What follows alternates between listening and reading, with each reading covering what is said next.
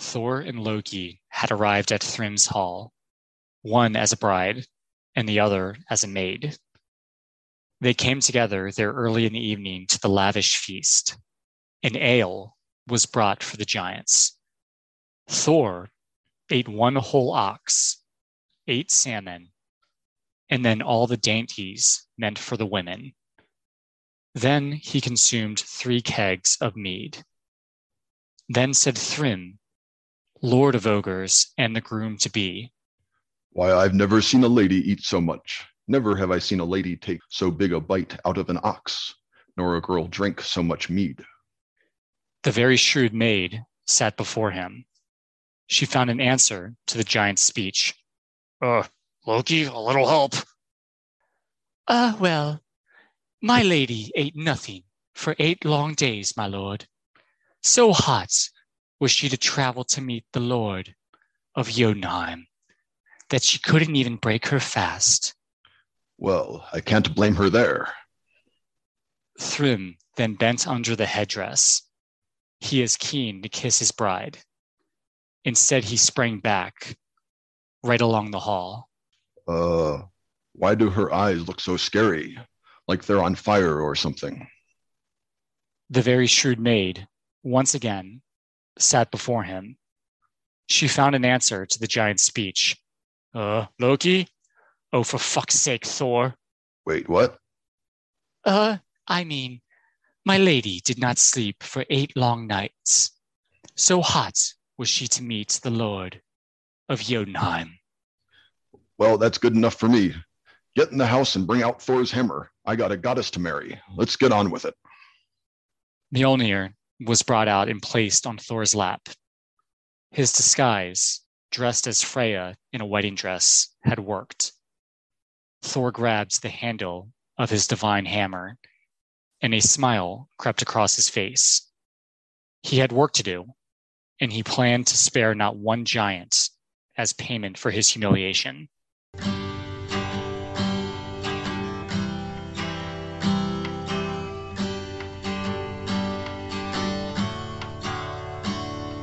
You're listening to Between Two Ravens, a Norse mythology podcast with Shawn and David.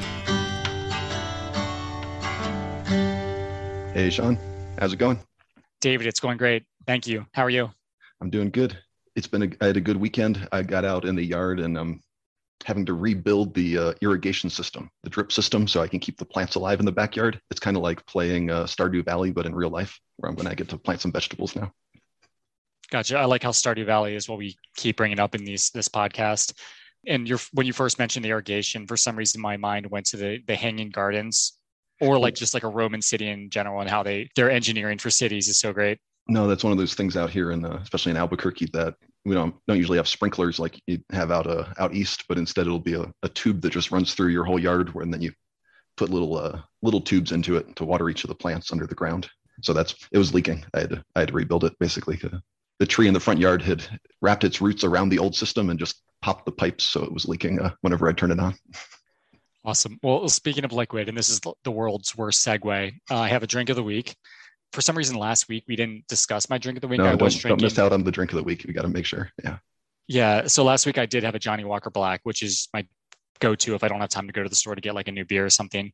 But I think because last week was the first week I I said the first words in our podcast. We got mm-hmm. fucked up, and I just forgot to bring up the drink of the week. We lost and, our rhythm. Yeah, definitely.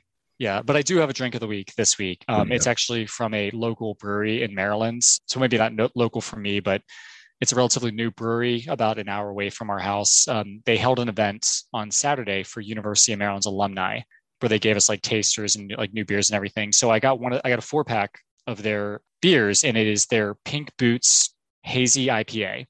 Nice. That's Crooked Crooked Crab Brewing. Yeah. Yeah, Crooked. Uh, sorry, Crooked Crab Brewing, which is located in Odenton, Maryland. So Odenton yeah. is kind of topical, but it's Odin with an E. But here's what the uh, drink looks like in my uh, Das Boot that I typically drink out of. So yeah, it's no, really we, good. We, we don't get paid to uh, promote them. We probably should. We should probably try to get somebody to pay us, but uh, but Shawn just likes the likes the beer.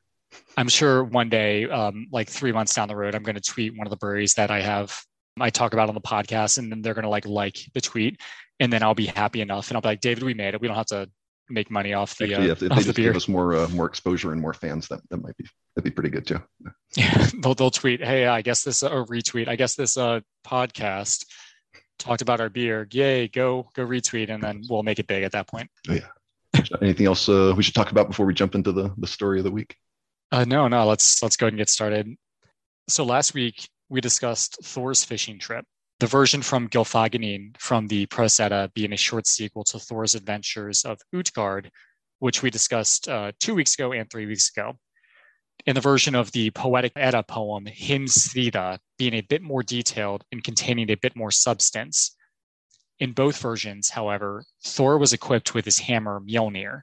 He went fishing with a giant's name Hymir, using an ox's head as bait, and he almost succeeded in catching the serpent who encircles the world, Jormungandr. Although in Hymiskvida, Thor did succeed in his main quest, which was to obtain a cauldron so the gods can brew beer, or, or brew a lot of beer, I should say, in party. He also failed at his side quest of catching the world serpent that would eventually bring on Ragnarok. Um, and I just laughed when I uh, made these notes here because it's a good parallel to the side quests that we see in like Zelda, The Elder Scrolls, or as mentioned, Stardew Valley when it comes to catching fish or just like side quests in general in video games. I think you know going back to your idea of the uh, what's the proper order of all these myths. I think it is maybe more think of it like a video game like Skyrim where you, you can do the fishing quest whenever you want, right? It, it doesn't have to go before this one or that one. I think that's a good metaphor. so Thor tries to cross the river one day, then he says, "You know what? Tomorrow I'm going to try to catch Jormungandr." Whatever the uh, player character wants to do. So the story was also similar, or the story that we discussed last week in his fishing trip was also similar to the story of Utgarda Loki and Thor's run-in with the ferryman, which I also just mentioned in Harbardsljod, because Thor again fails and finds that he needs to be more than a powerful warrior who wields a mighty hammer to succeed. So this week, however, we see him in action when, when he is without his divine hammer and how he needs to think outside the box and, in a way, sacrifice who he is to experience growth in his hero's journey.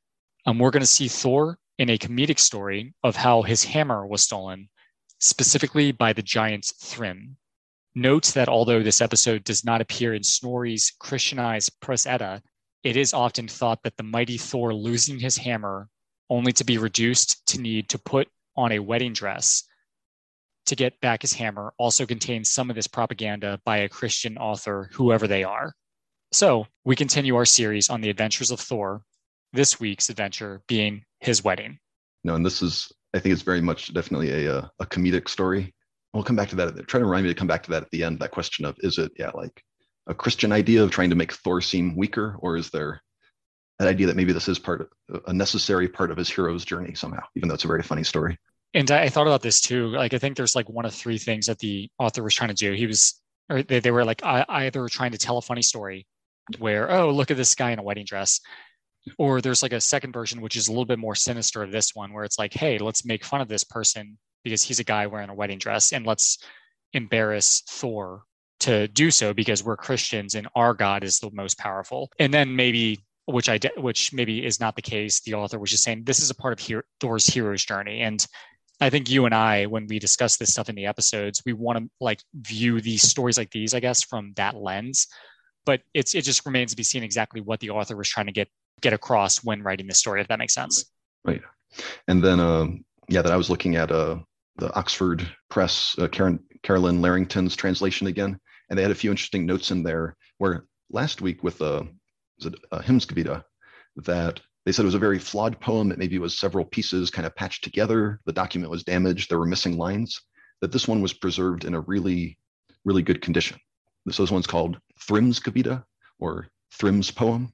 Um, that it's been called the finest ballad in the world, and that there's versions of this story that have been made into Swedish and Danish uh, ballads, which I didn't look up, but I'm going to have to find that because I really want to hear a, uh, a song version of this story yeah, as you were saying, that it's not in Snorri's prose Edda, but it's one of the few poems in the poetic Edda that's more in a narrative verse. There's actually very, you know, these very complicated poetic structures throughout the poetic Edda, but this one is more straightforward. It doesn't have the complex meter i think is the word yeah it's just it. like something happens and then in the next stanza something else happens. It's it's actually the way like the the syllables flow in the background. It's stuff where i'm not a i'm not a scholar Oh, of gotcha. poetry so i don't even you know know a lot about that what they call the skaldic meters and the or the etic meter and there's these different things that are that's especially present in the old norse. It's hard to then sometimes translate that over into english but this is one of the more a little easier to read but they say it's a mm-hmm. very just well constructed poem or ballad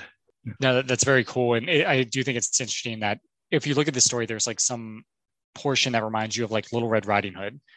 And i could see this being like very popular and maybe like in the 17th century or like 19th 20th century even like in denmark. They're like oh let's have this funny uh play this opera where you remember what year this uh, this was written? What year they believe at least this the version in the codex regius was written down?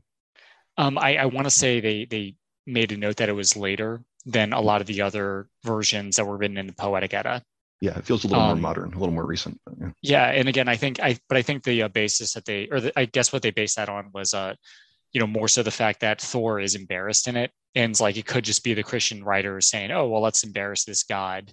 Because like the true powerful god wouldn't be reduced to like wearing a dress, if that makes sense. yeah and i think they said they they somewhat think it might be the same author as the Lokasenna which is another one that's very funny where loki is uh, oh yeah, doing sort of insult battles with everybody i think maybe that's that idea yeah as they were they weren't taking these stories quite so seriously it wasn't just to make the gods sound impressive but but they're having fun with it Well, no, and it's funny you say that. We, I know we haven't done Lokasenna yet, but I know we keep mentioning that we're going to do it in the next uh, two to three months, which we will. But it's funny because like this story, like of a, a powerful man having to dress in a wedding dress, and then Lokasenna, where Loki's jokes, for the most part, boil down to him calling women a whore or whores.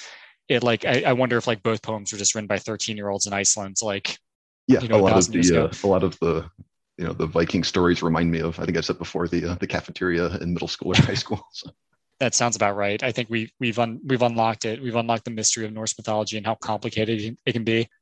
But anyway, we can we can move forward. As far as the sources of this story, it's it's pretty straightforward. I know we mentioned mentioned uh, Thrymskvida.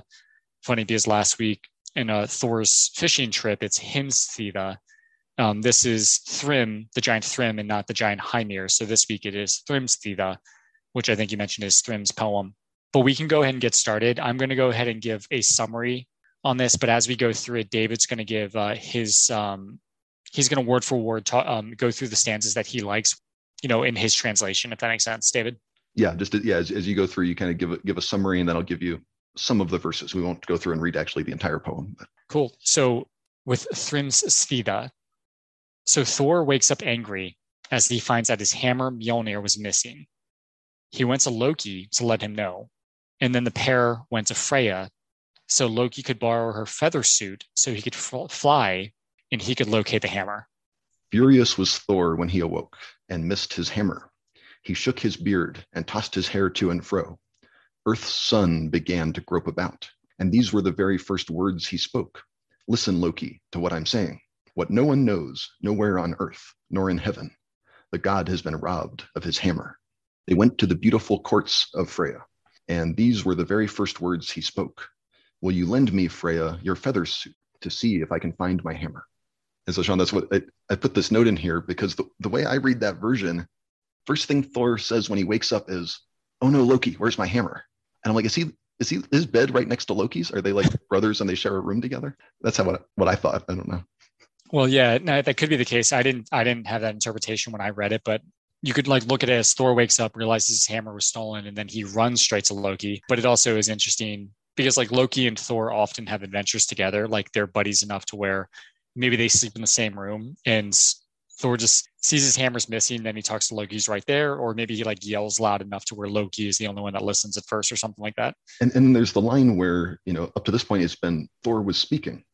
It sounds like he's saying, "Will uh, Freya, will you lend me the the feather shirt or the feather dress?" But I think Loki's the one who wants to borrow the feather dress. So sometimes that they don't even clarify is this Thor or Loki speaking makes me think like in some ways they're almost the same person or two sides of the same uh, coin. Well, again, like I know Loki is looked at as, as like one archetype, as you've discussed in previous episodes, and Thor is looked at as another. So if you like look at an archetype as like our personalities in each individual, like you could look at Thor and Loki as those different personalities, if that makes sense. Maybe I'm not maybe I'm not correct there in like what you're saying, but No, that's pretty much it. It's it's that the way it's written in poetry, they don't necessarily clarify. You have to actually decide what you you know who you think is speaking. And maybe some people who are experts in this know like, well, here's how we know. To me, it's unclear. Yeah. So moving forward, stanzas four through six, Freya gives Loki the suit, so the the feather suit that Loki asked for. He then uses it to fly into Jotunheim, and then he finds the giants Thrym. It's also interesting, yeah, because in some some versions they call it the feather suit, or they call it the feather shirt, or the feather dress. So I kind of like the idea that Loki's wearing uh, Freya's dress, and that lets him fly around places. And I just like the the verse from the poem where he says that, uh, where Freya says, "Yes, Loki, I would give it to you, even if it were made of gold." That she she trusts Loki so much, she'd even give him her magic uh, expensive suit. Yeah. Which is very interesting because Loki should not be trusted based on like at least what we know. But it also could mean that like Thor's hammer means this much to the gods, like all of the gods and not just Thor. And if Freya's like, oh shit, Thor lost his hammer, you know, the giant or the, the Aesir are doomed. We need to get it. So of course, take my feather suit. But anyway, it's funny that we uh, made those different connections, um, right. you know, on those stanzas. So with stanzas seven through 10, Thrym states that he actually did steal the hammer and has it buried eight miles underground. He demands Freya's hand in marriage in order for him to give it back. Um, so Loki returns to Asgard to, th- to tell Thor Thrym's terms. So as Loki's leaving uh, Thrym's hall, then Loki flew off. The feather shirt whistled until he came outside a Giant Land. He came inside the courts of the Aesir, and he met Thor in the middle of the court. And these were the very first words he spoke. Have you had any success with your efforts? Tell me all the news while you're still in the air, for tales often escape the sitting man and the man lying down barks out lies.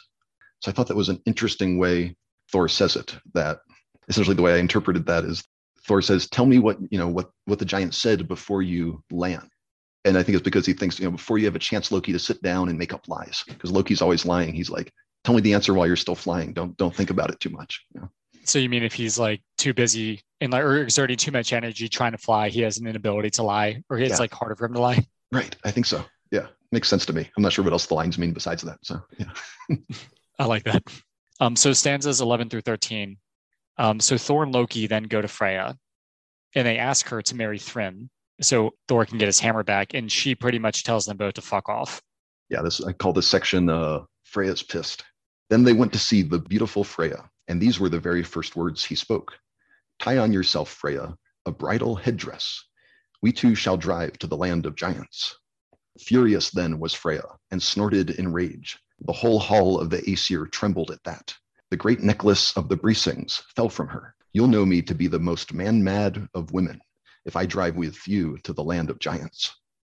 It's funny you mentioned that, and that's why like my interpretation of Freya initially giving Loki the feather suit, like willingly, and in this case, yeah. like she tells both Thor and Loki to fuck off. I'm not going to marry this giant. Yeah. Is why maybe it's more so like she was worried about Thor's hammer. But then when it comes like to her life and having to marry this giant that she doesn't know, she's like, nah, fuck off. Like, I'm not going to do that oh, for yeah, you, idiots. Freya like, is a, uh, a free spirit. Uh, she loves everybody, but she's not getting married to anyone.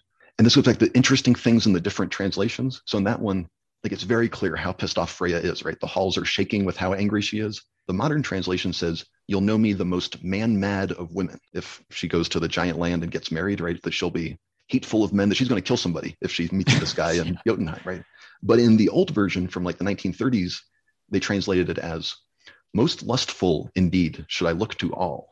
Should I journey with thee to the giant's home, right? So it sounds like they'll look at her lustfully, like she'll look very beautiful. When it's like, no, she's going to look like rage and uh, ready to kill somebody yeah like the new translation yeah no I, do too and it's funny because like this uh like i know we mentioned freya in a previous episode i think it was like our episode where we discussed the nine worlds specifically vanaheim and we discussed the vanir and freya and then i think in the uh aesir vanir war episode we mentioned that odin or i guess the war started because odin was captivated by freya not necessarily that he was like lustful over her, but he was more so captivated by her seidr magic. Yeah the fact that if she gets like that pissed and the walls tremble, yeah. you know, I think that's just like a very cool to witness. Like maybe Thor and Loki like left her presence like with her tail between their legs because yeah. maybe Freya is that powerful. And now like I, I'm looking forward to like a standalone episode that we do with Freya, which you know maybe is going to happen also in the next couple months, but we'll see.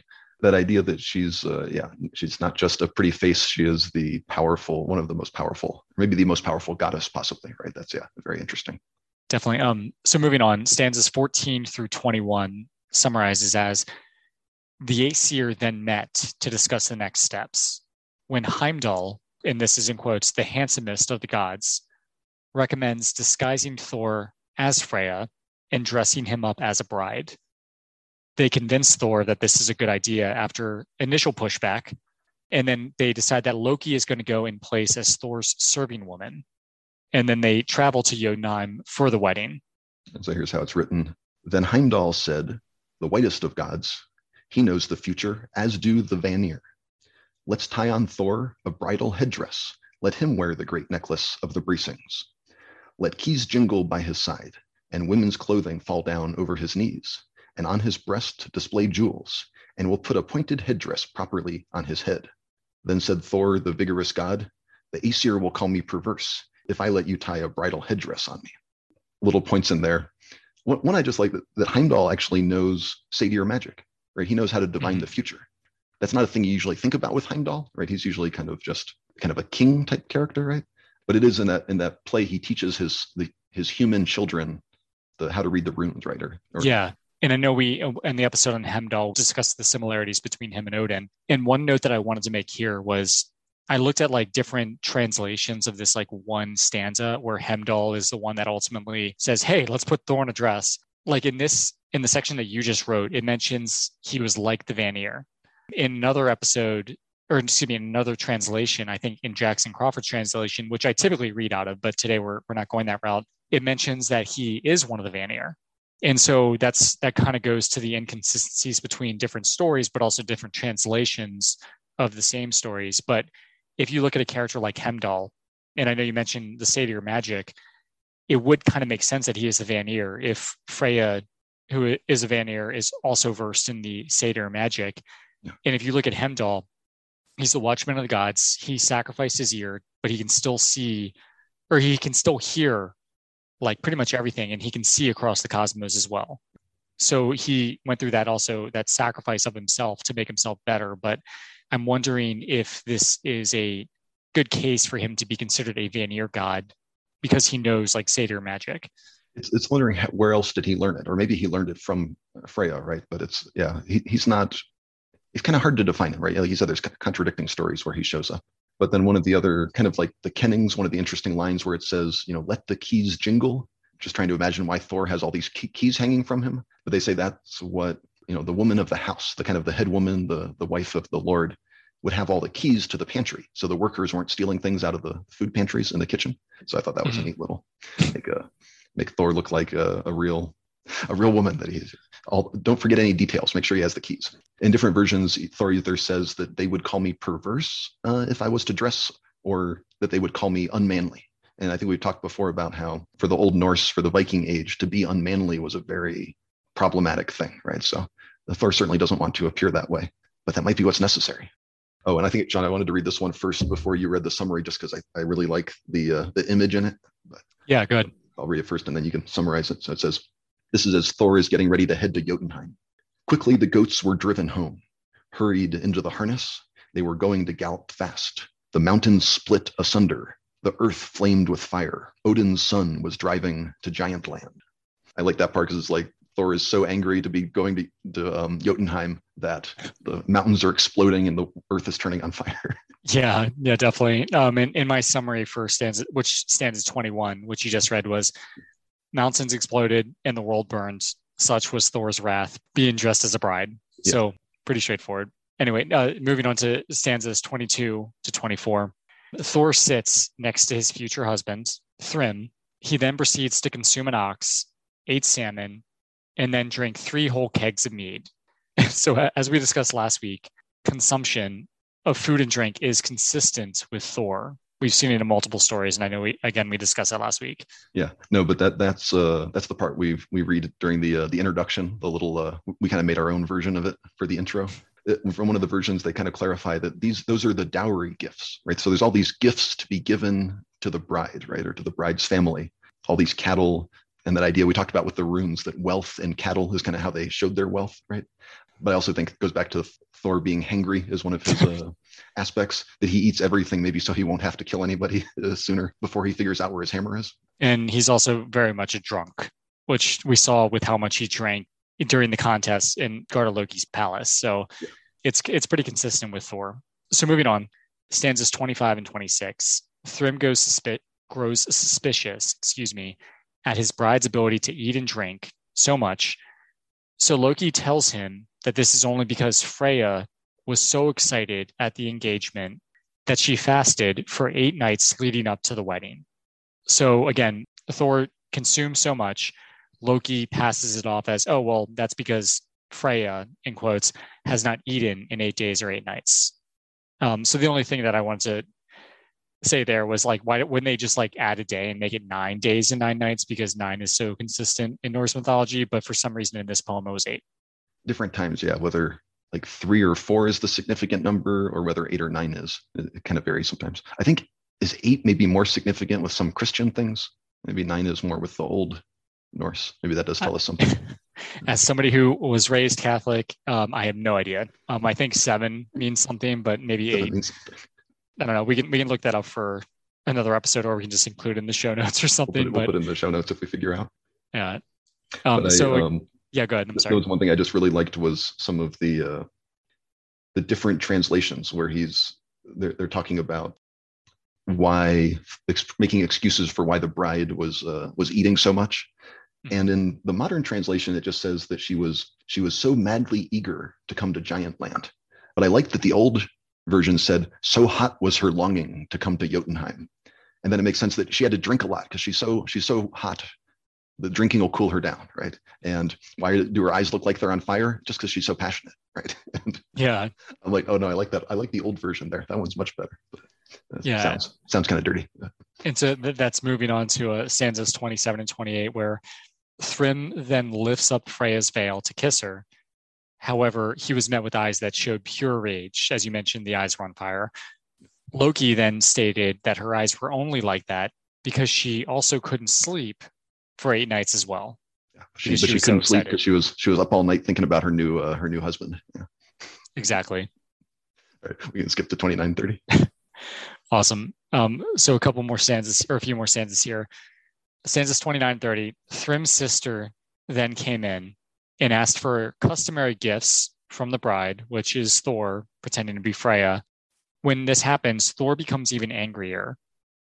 Thrym then brings in Mjolnir and puts it on Freya's, in quotes, lap. So he puts Thor's hammer on Thor's lap.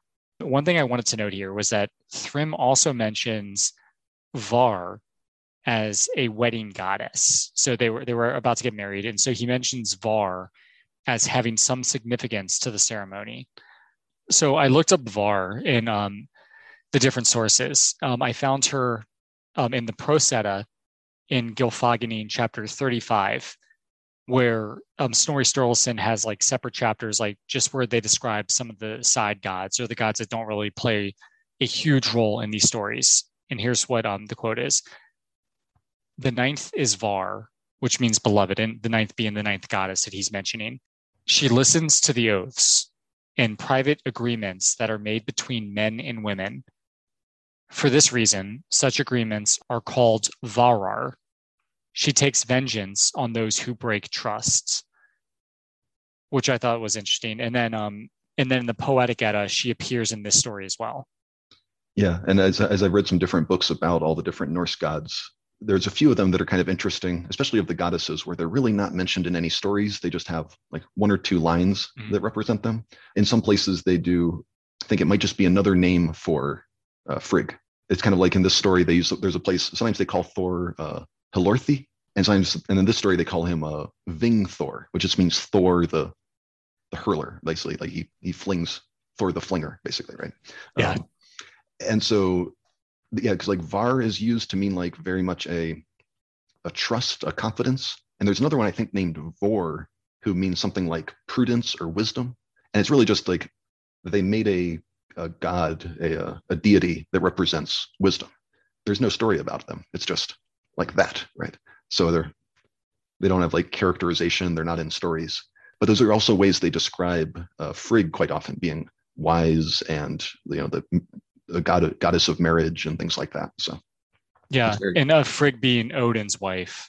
And, and I did want to just add because I, I, saw these this note that you added, and I I do know that there's like a theory out there based on the sources that also Frigg is the same goddess as Freya.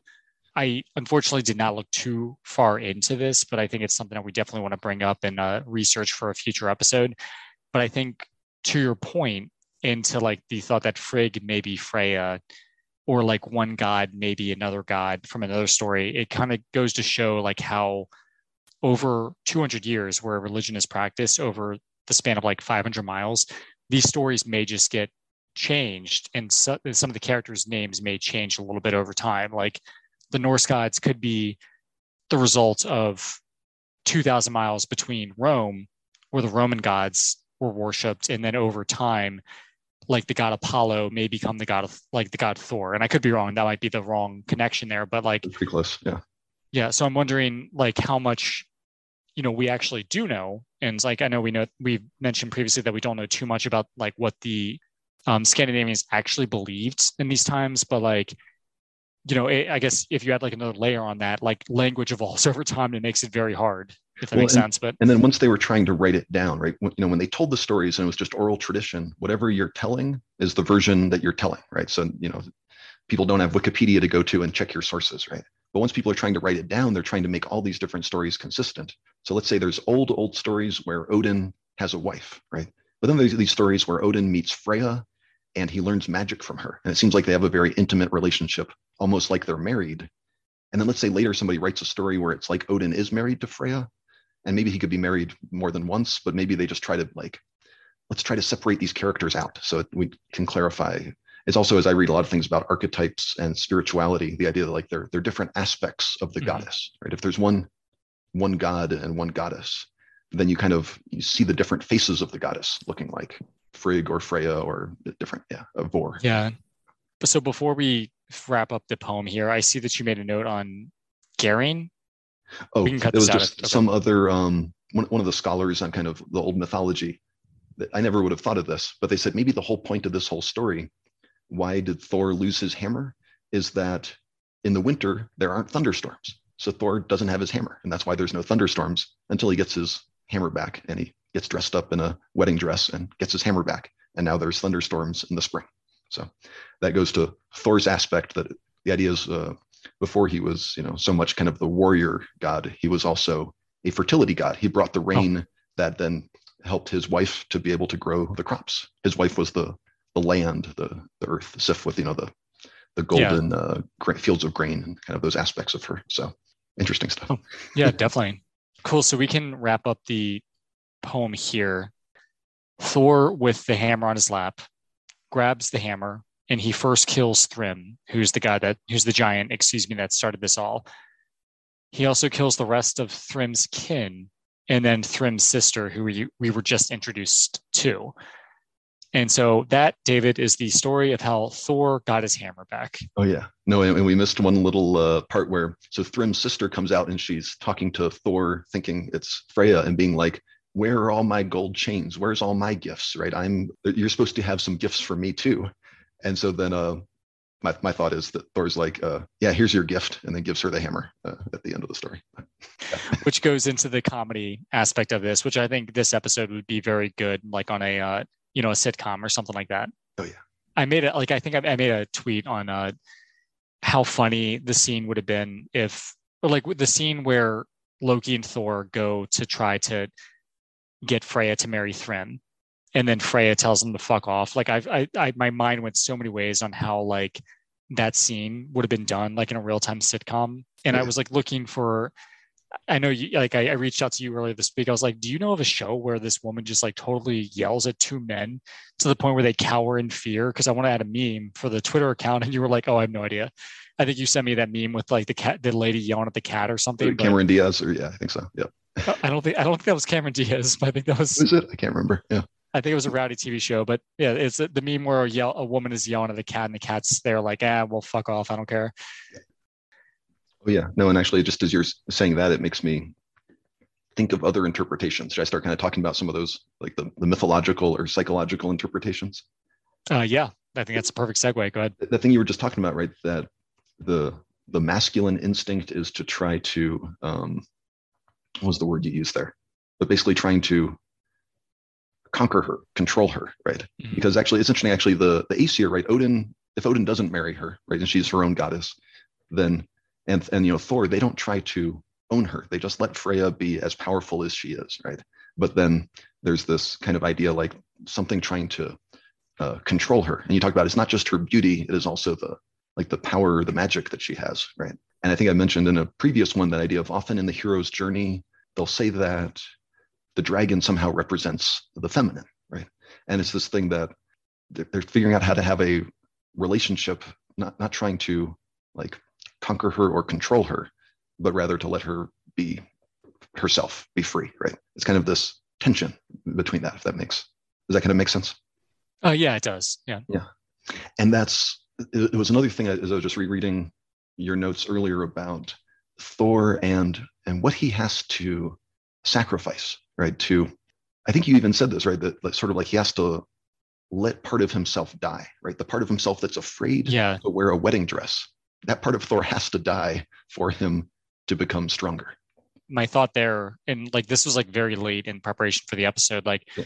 I know in previous episodes we talked about Odin destroying part of himself, like he hung himself for nine days and nine nights so he could learn the runes. He sacrifices his eye, and then so you could like argue that he gains wisdom from that, he maybe like somehow sees more in a figurative sense. Yeah. But like if you look at a character in any any story really, they may have to do something that breaks them and so they rise up better. And like I know we talked about this with Jesus Christ.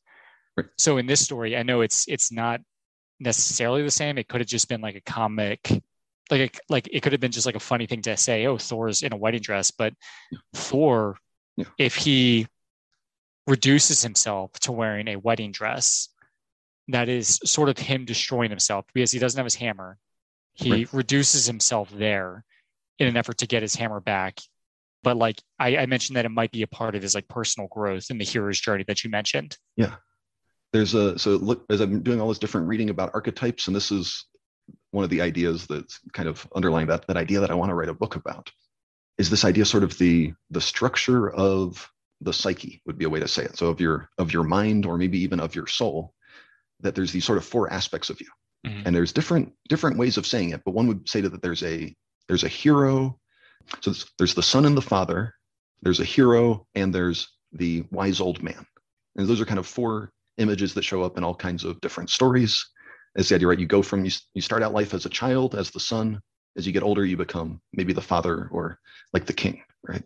And then that there's this this hero's journey that you need to go on that first to become like really the wise old man who actually has wisdom that other people can benefit from and then i'm reading this this other book that talks about the structure before you go on the hero's journey but after you complete the hero's journey they so that the child or the the adolescent is the hero but then the man is the warrior that somehow the warrior is more developed and it doesn't and he, it's not just that he kills right it's that he knows kind of strategy. He knows how to win a battle, that it's not always the way Thor is, right? With smashing things with a hammer. Mm-hmm. So I think there's something about that Thor maturing, right? And now that he's gone through all of that, has he gained some type of wisdom, right? Because he had to kind of go along with all of Loki's tricks and learn how to talk his way out of situations because he, he couldn't fight his way out if he doesn't have his hammer. What's your thought on that, Shawn, as far as that like developmental idea? Is, that, is it kind of making sense or? Uh, it does. And I, I know we, um, last week when like one of the versions of Utgard Loki, I think it was uh, the one from the Poetic Edda, Hymiskvida, Thor disguises himself as a boy because he's smart enough to know that this giant would not want to go fishing with him if it was Thor. Thor could go straight into the, the sea and say, I'm going to find the world serpent Jormungandr and kill him. But he understands that he needs help. He needs a boat. Yeah. Like let's say let's say hypothetically he learns this from his uh, lesson with the ferryman where he needs a boat. He needs to befriend somebody yeah. to let them across the river. He can't just say, I'm Thor, let me fucking across. In this situation, he disguises himself as a boy. He goes to Hymir and says, Oh, yeah, like let's go fishing. And Hymir says, Yes. If you were to look at this as a, a strict timeline, which I know you can see that Thor maybe be starting to learn, life is not about just being powerful and looking at every problem as a nail and you're a hammer, if that makes sense. Right. And that's where he starts to bring in this aspect of Loki. And I think there's several things that hint at Loki being a little more feminine, right? Besides just the fact that he got pregnant and gave birth to Sleipnir, right? There's several yeah. aspects of Loki. Yeah. He's a little more in touch with his feminine side than Thor is, right? So another interesting thing, I was describing that sort of four-part model, right? That there's the the son, the father, the warrior, and the wise old man. The very developed version of that wise old man would be something like the magician or the shaman, right? So as you think about Odin, right? And he, so he's one of the sides, and Thor, the warrior, is on the opposite side, right? They're like as as opposite as as you could be, right? Like the way Thor mm-hmm. is versus the way Odin is. Another thing is I look at all these like models of archetypes and things like that, that they would say the trickster, Loki's the trickster, right? Archetype is the shadow of the magician. So it's something about his the dark side of the magician to accomplish those things, you have to, you know, not just be in touch with the spirit realm and accomplish impressive things, but you have to be deceptive. You have to be a little, maybe almost verging on evil, but not quite evil, right? It goes like Loki's not exactly evil, but some of the things are, you know, by our modern standards, very kind of like wrong, right? That Loki. Oh yeah, definitely. Um, kind of goes to where I don't know what all of that means, but is the idea that there's this, yeah, this aspect of the the magician trickster that balances out Thor to get Thor a little more balanced, right? Thor is very unbalanced, I would say, is a thing we have seen, right? I think like that's where Thor's father Odin play like comes into play. Where like if you look at Harbardsljod, again, I know you mentioned this in multiple previous episodes. Thor like thinks he is strong enough to get what he wants, and Odin's like, "Nah, fuck off. I'm not gonna let you cross the river." Because and then he proceeds to insult him, right? Yeah. So like I think that's very interesting because like Thor does need that balance. He needs to be put in his place to grow. Yeah. And this was actually it's interesting because as at first I wasn't entirely sure my interpretation of this myth, and then I actually woke up with a dream, and I, I wrote a few of these notes. That like this one was that that Thor has to humble himself before the gods. Right? There's this scene where he's standing in front of all the gods, and they're like, "Oh no, Thor lost his hammer. What are we going to do?" And all the gods are there watching him, and he and Heimdall says, I, I looked at the future. The only thing you can do is put on a wedding dress." And so that idea of he has to submit to the gods he makes himself like lower, right, less than, but that's the only way for him to find his true strength that is balancing the warrior and either you call it the, the lover aspect or the maybe the magician kind of aspect right? That that's when he actually gets he's going to be much stronger from that than he is being a very one-sided hammer who just smashes everything. Because sometimes that doesn't work right? He gets tricked by uh by utgard or loki right? Yeah. It's not all it doesn't always work for him. And that goes back to the idea of yeah like is some of this the christian idea of humbling yourself before god or was there any of these ideas for the Norse back in the day? Right. I think I don't I don't know enough actually to quite answer that question right now, but that's not definitely. And, and like if you look at this this episode, Thor lost what made him Thor, right? Yeah. And he, he eventually did what Thor does, always does at the end when he got his hammer back. He just killed a bunch of giants. But in, in him finding the way to get the hammer back, he had to change who he was. He maybe rested on his his uh, colleagues, in this case Loki, but also he the Aesir were his counsel, right? Like Heimdall was his counsel. Loki helped him get the hammer back. And so that that kind of changed him who he was. And like maybe the real Thor's hammer is are the friends that we made along the way or something like that. Like Thor and Loki shared this moment. And yeah, you know, the the gods like Freya and Heimdall sort of helped him out too. So I don't know. Right. right. The hammer apply, is but... kind of the the the magic, the beauty of their uh, friendship that they they managed together. Yeah the it's, it's actually a marriage between Thor and Loki, right? They now they're married to each other and they're much more powerful than they were separate. That's one way for me to read. But uh, the, the other thing that I came to at the end was this idea: was this all just another lesson from Odin that he's trying to teach his son, right? Because Odin is suspiciously quiet in this story. We don't hear yeah. anything from Odin yet. We have Loki, right, the shadow, uh, following, taking Thor everywhere, and then Heimdall, right? When he's in the one story where uh, Rig's Thula, right? He's called Rig, and we think he's Heimdall, but maybe he's Odin because we know Odin knows runes. We know Odin knows seidr magic. Did Odin actually tell the future and be like, "Yep, Thor, you got to go put on a wedding dress"? Right? That's uh, another one of my theories.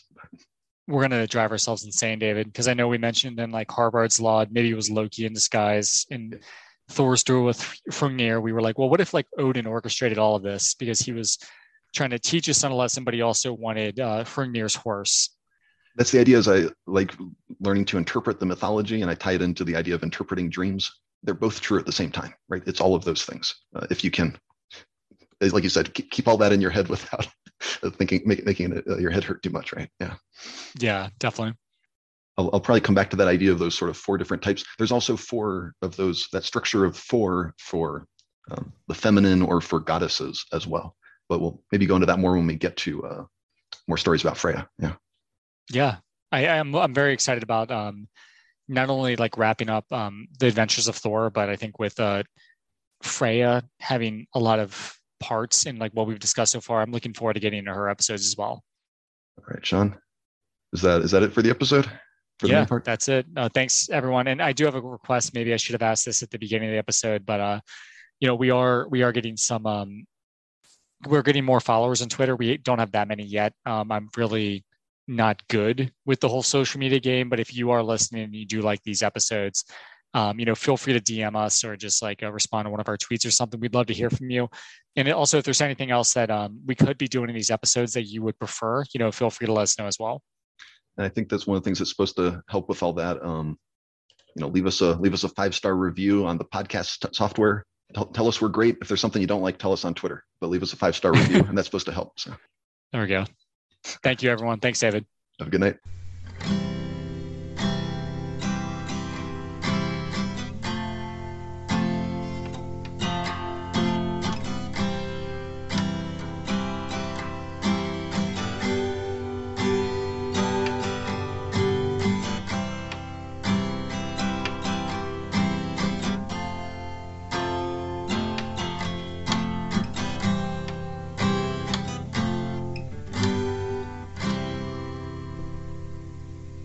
They came together there early in the evening, and ale was brought for the giants.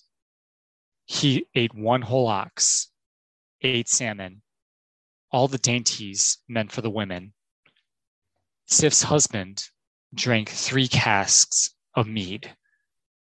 Then said Thrym, Lord of Ogres, "Why Why's my lady eating so much? I ain't never seen a woman take that big a bite out of an ox before.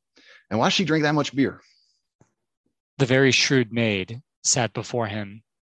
She found an answer to the giant's speech. Freya ate nothing for eight long days, so hot was she to travel to meet the lord of Jotunheim. Thrym then bent under the headdress. He is keen to kiss her. Instead, he sprang back, right along the hall and why her eyes look so scary, like they're on fire or something. The very shrewd maid sat before him. She found an answer to the giant's speech. Freya did not sleep for eight long nights, so hot was she to meet the lord of Jotunheim. Well, that's good enough for me. Hilda, get in the house and bring out Thor's hammer. I got a goddess to marry. Let's get on with it and consummate this thing. Amazing, David. Thank you. Thank you, Shawn. Have a good night. Yeah, you too. Take care.